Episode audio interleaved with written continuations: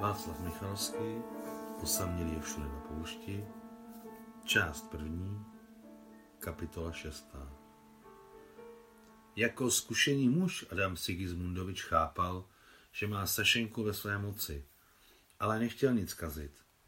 Cítil celým srdcem, že tohle není všední příhoda, že možná právě na ní čekal celé dlouhé roky svého bouřlivého mládí, kdy byl mimo dozor rodičů, nešizený o pozornost dívek a žen. Kmen křivé břízy, ke které došli, byl nakloněn téměř paralelně se zemí. Očividně do ní narazil tank nebo tahač.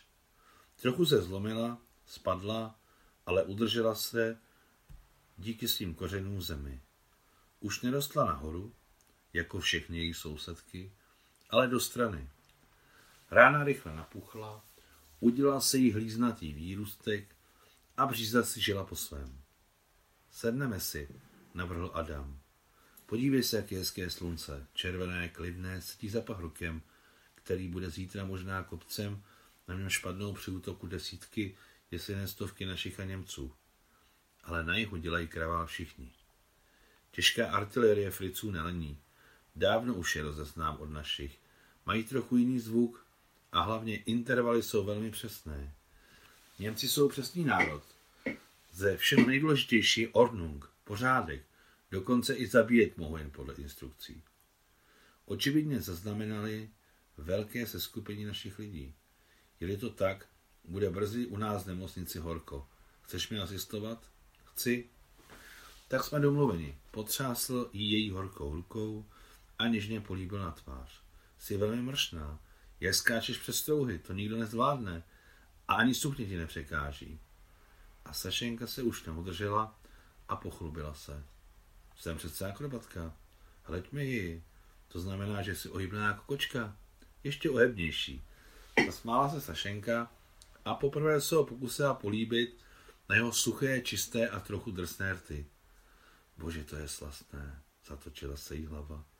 Políbili sám, trošku od sebe otáhl a zachytiv její skalený pohled, chápaje, že ona nad sebou ztrácí kontrolu, začal jí najednou vyprávět na hlas, jako je byla nahluchlá. Víš, v našich dagestánských městech je hodně takových křivých bříz. Kameny jim tam překážejí v růstu. Z nějakého důvodu se jim u nás říká reliktové břízy, i když to jsou obyčejné nesouverené zákrsky s líznatými nárůstky. Slyšíš mě? Teď už tě slyším, slabě odpověděla trhaným hlasem. No tak poslouchej dál. A začal vyprávět, už ne tak nahlas, jako předtím, ale normálně, téměř polohlasem.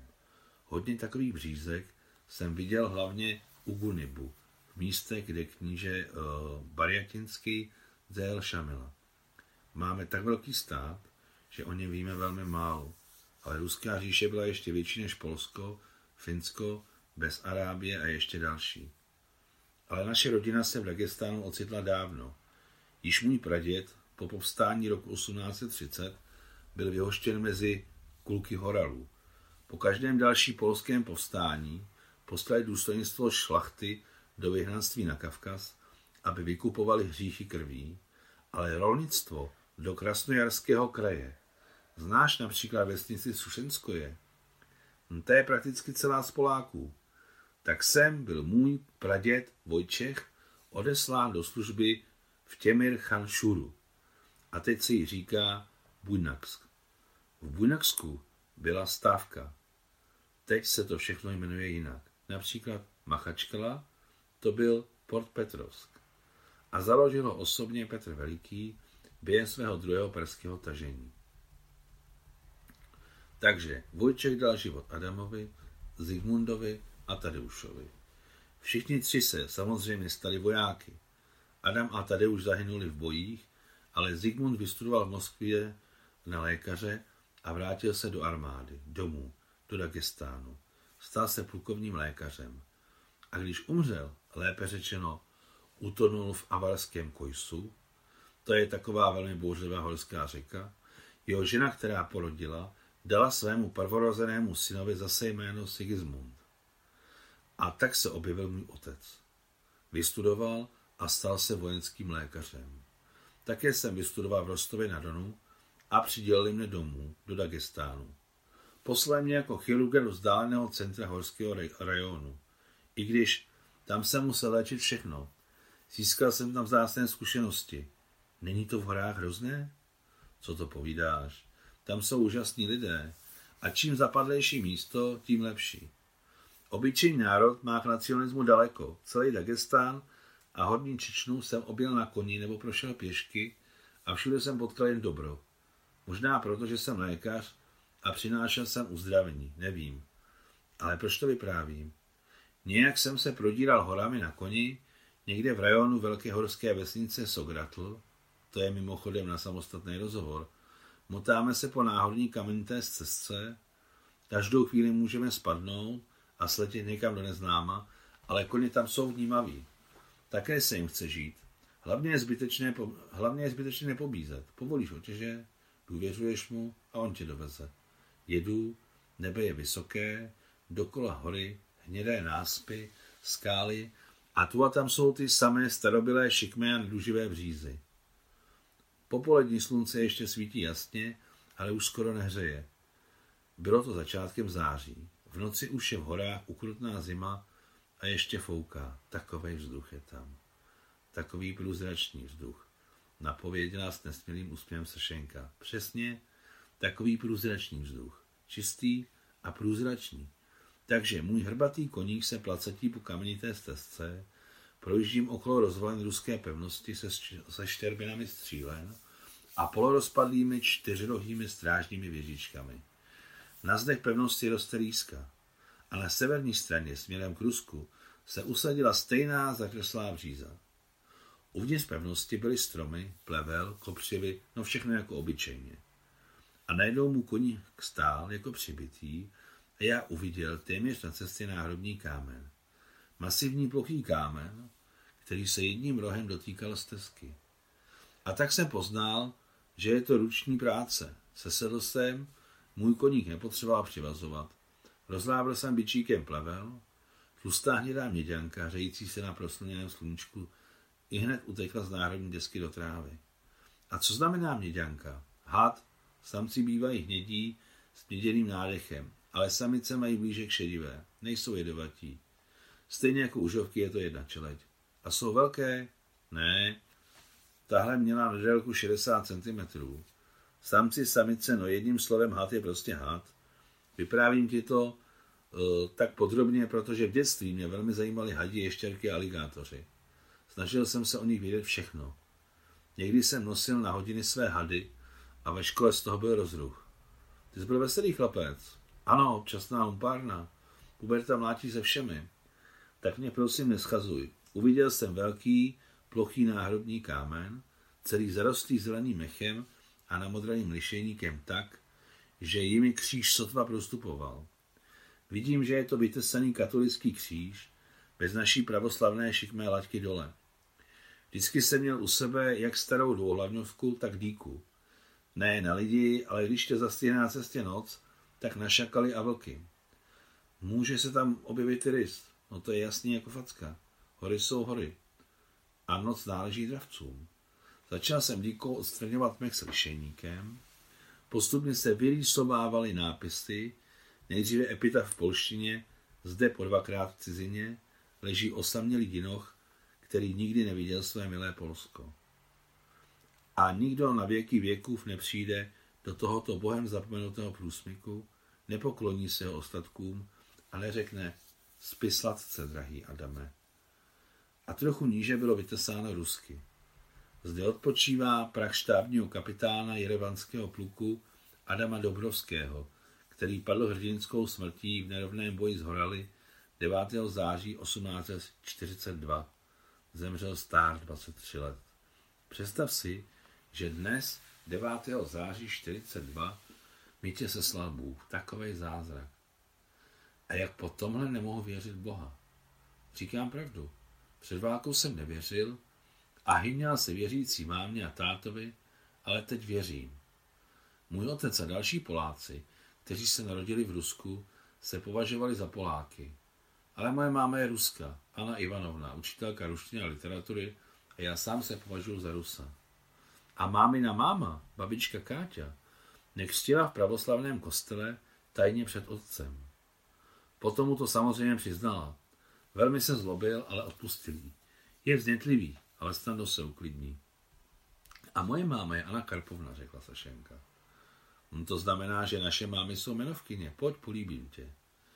A něžně se dotkli její tváře. Takové zázračné schody okolností. Sašence se chtělo říci, že 9. září 1842 a 9. září 1942 se liší, když byly jiné kalendáře a schoda tu fakticky není, ale pomlčila o tom. A ty jsi pokřtěná? zeptal se Adam.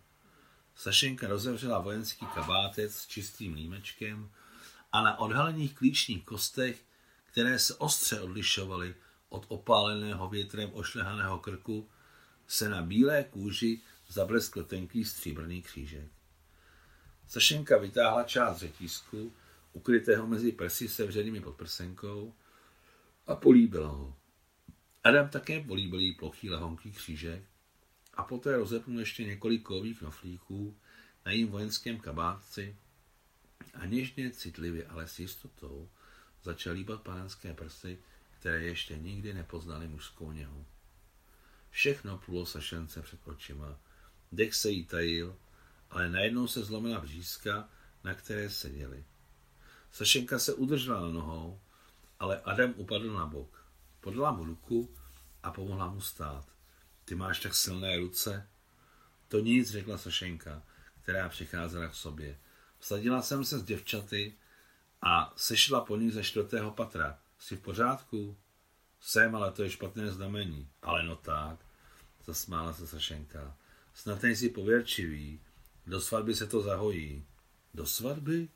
Podívá se na ní Adam zmateně a udiveně. V jeho emailově modrých očích se najednou blízko plamínek prezření, jako by se mu otevřelo nějaké tajemství. Napadlo ho to, nad čím se nikdy nezamýšlel. Sašenka se téměř probrala, chvějícími se prsty si stydlivě zapínala knoflíčky na vojenském kabátě. Personál nástup! Rozhledl se za pás. Za pásmem křovin zvučný velitelský bariton. Na nástupu řekl náčelník nemocnice KK Gryščuk, že má informace o velkém přílivu raněných, takže velí všem službám zvednout zadky a chirurgům a sálovým sestrám sít na povel lehnout aspoň na tři čtyři hodinky. A na páry nás nerozčleníte? Ozval se nejmladší z chirurgů Saša. Tebe rozčlením. To si vyřeš sám, přeřvávé všeobecný chechot, vyštěkl náčelník nemocnice. Nějaké otázky? Další otázky nebyly. Rozchod, zavelil Gršuk. S poznámkami a chechotem se vydá nemocniční národ na svá místa. Sašenka ztratila Adama, někam zmizel a taky srdce poskočilo, že co když najednou zapomene, že mu má asistovat. Sašenka dlouho nepřemýšlela a vydala se ke Gryščukovi a řekla, Konstantine Konstantinoviči, půjdu si odpočinout, ale chci říci, že my s Adamem Sigismundovičem, že mu dneska budu asistovat, nejste proti? A co já s tím mám dělat? Podívejte se Kriščuk. Oba jste ve své práci ESA, vy si vybíráte. Strašně se jí chtělo zeptat, kam se Adam Sigismundovič poděl. Nicméně se nezeptala, ovládla se a odešla ke svému nákladňáku, který byl pevně přikrytý plachtou. Jako starší nemocniční sálová sestra měla nárok na svůj malý nákladňák, dokonce s ozbrojenou stráží, protože tam byly uskladněny nedostatkové léky, ač to byl její osobní koutek s umyvadlem a imitací postele. Aniž se svlékla, jen si sundala boty, stočila se Sašenka do klubíčka na svém pelechu v nákladňáku, který byl naplněný vůněmi pogumované celty a léků. Venku dohoříval překrásný podzimní den. Vonilo to spadaným listím, suchou travou a pelínkem ze stepy, která se rozprostírala hned za řídkými stromy mlází. Ani si nevšimla, že usnula. Zdálo se jí o velké rybě, která se měděně blištila, byla živá, ale ležela daleko v horách na šedém náhrobním kameni v namodralých lišeníkových skvrnách.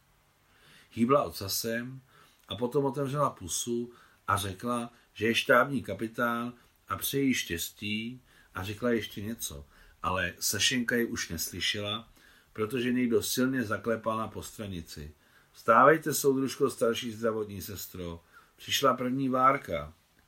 Adam Sigismundovič ji našel sám a tak se ocitli v operačním stanu za jedním stolem, na který svítil silný reflektor. Rychle se přichystali na operaci a dali signál přinést prvního raněného. Je čtvrt na jednu noci, řekl Adam. Slyšel jsem to. Teď to někdo řekl. Za stanem. Bůh s námi. Konstantin Konstantinovič Gryšuk udělal dobře, že nechal lidi odpočinout, byt jen trochu. Zřímli si a cítili se teď svěží a čilí. Adam Sigismundovič operoval dobře, velmi podobně jako Rejevský, tím uchvacujícím pevným stylem, ale do Rejevského měl samozřejmě ještě daleko. A co se týče Sašenky, byl s ní Adam Sigismundovič velmi spokojen.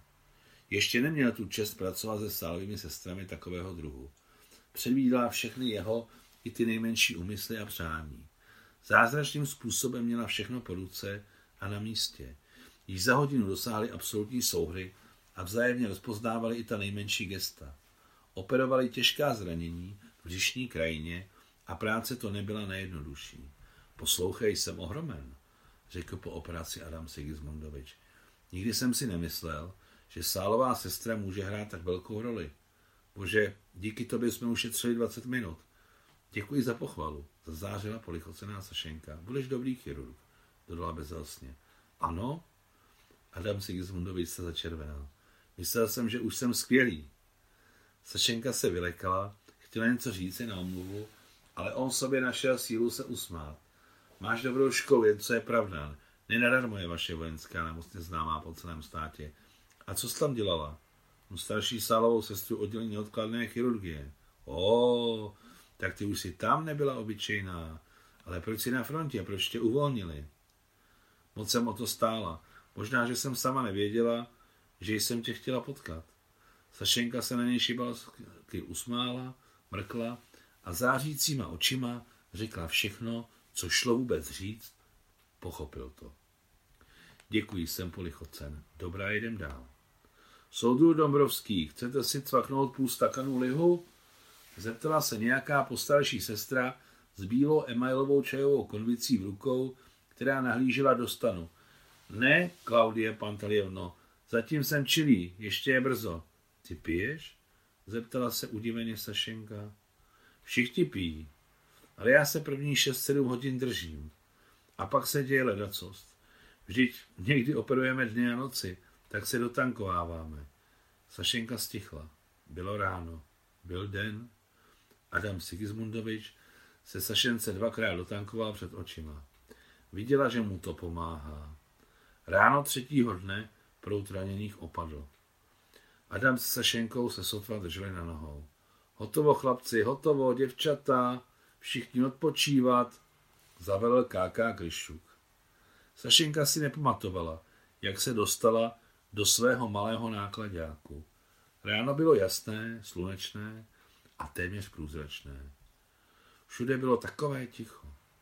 Nic nebouchalo, nikdo nevzdychal. Všechno bylo tak pokojné a světlé. Dobrala se do svého pelechu v nákladáku a v zápětí usnula. Jen se škubala ve spánku, i když se jí nic nezdálo. Jak lezla do nákladáčku, poprosila pána, aby se jí dostnila živá ryba, štábní kapitán a předpověděla budoucnost. A nezdálo se jí nic. Konec šesté kapitoly.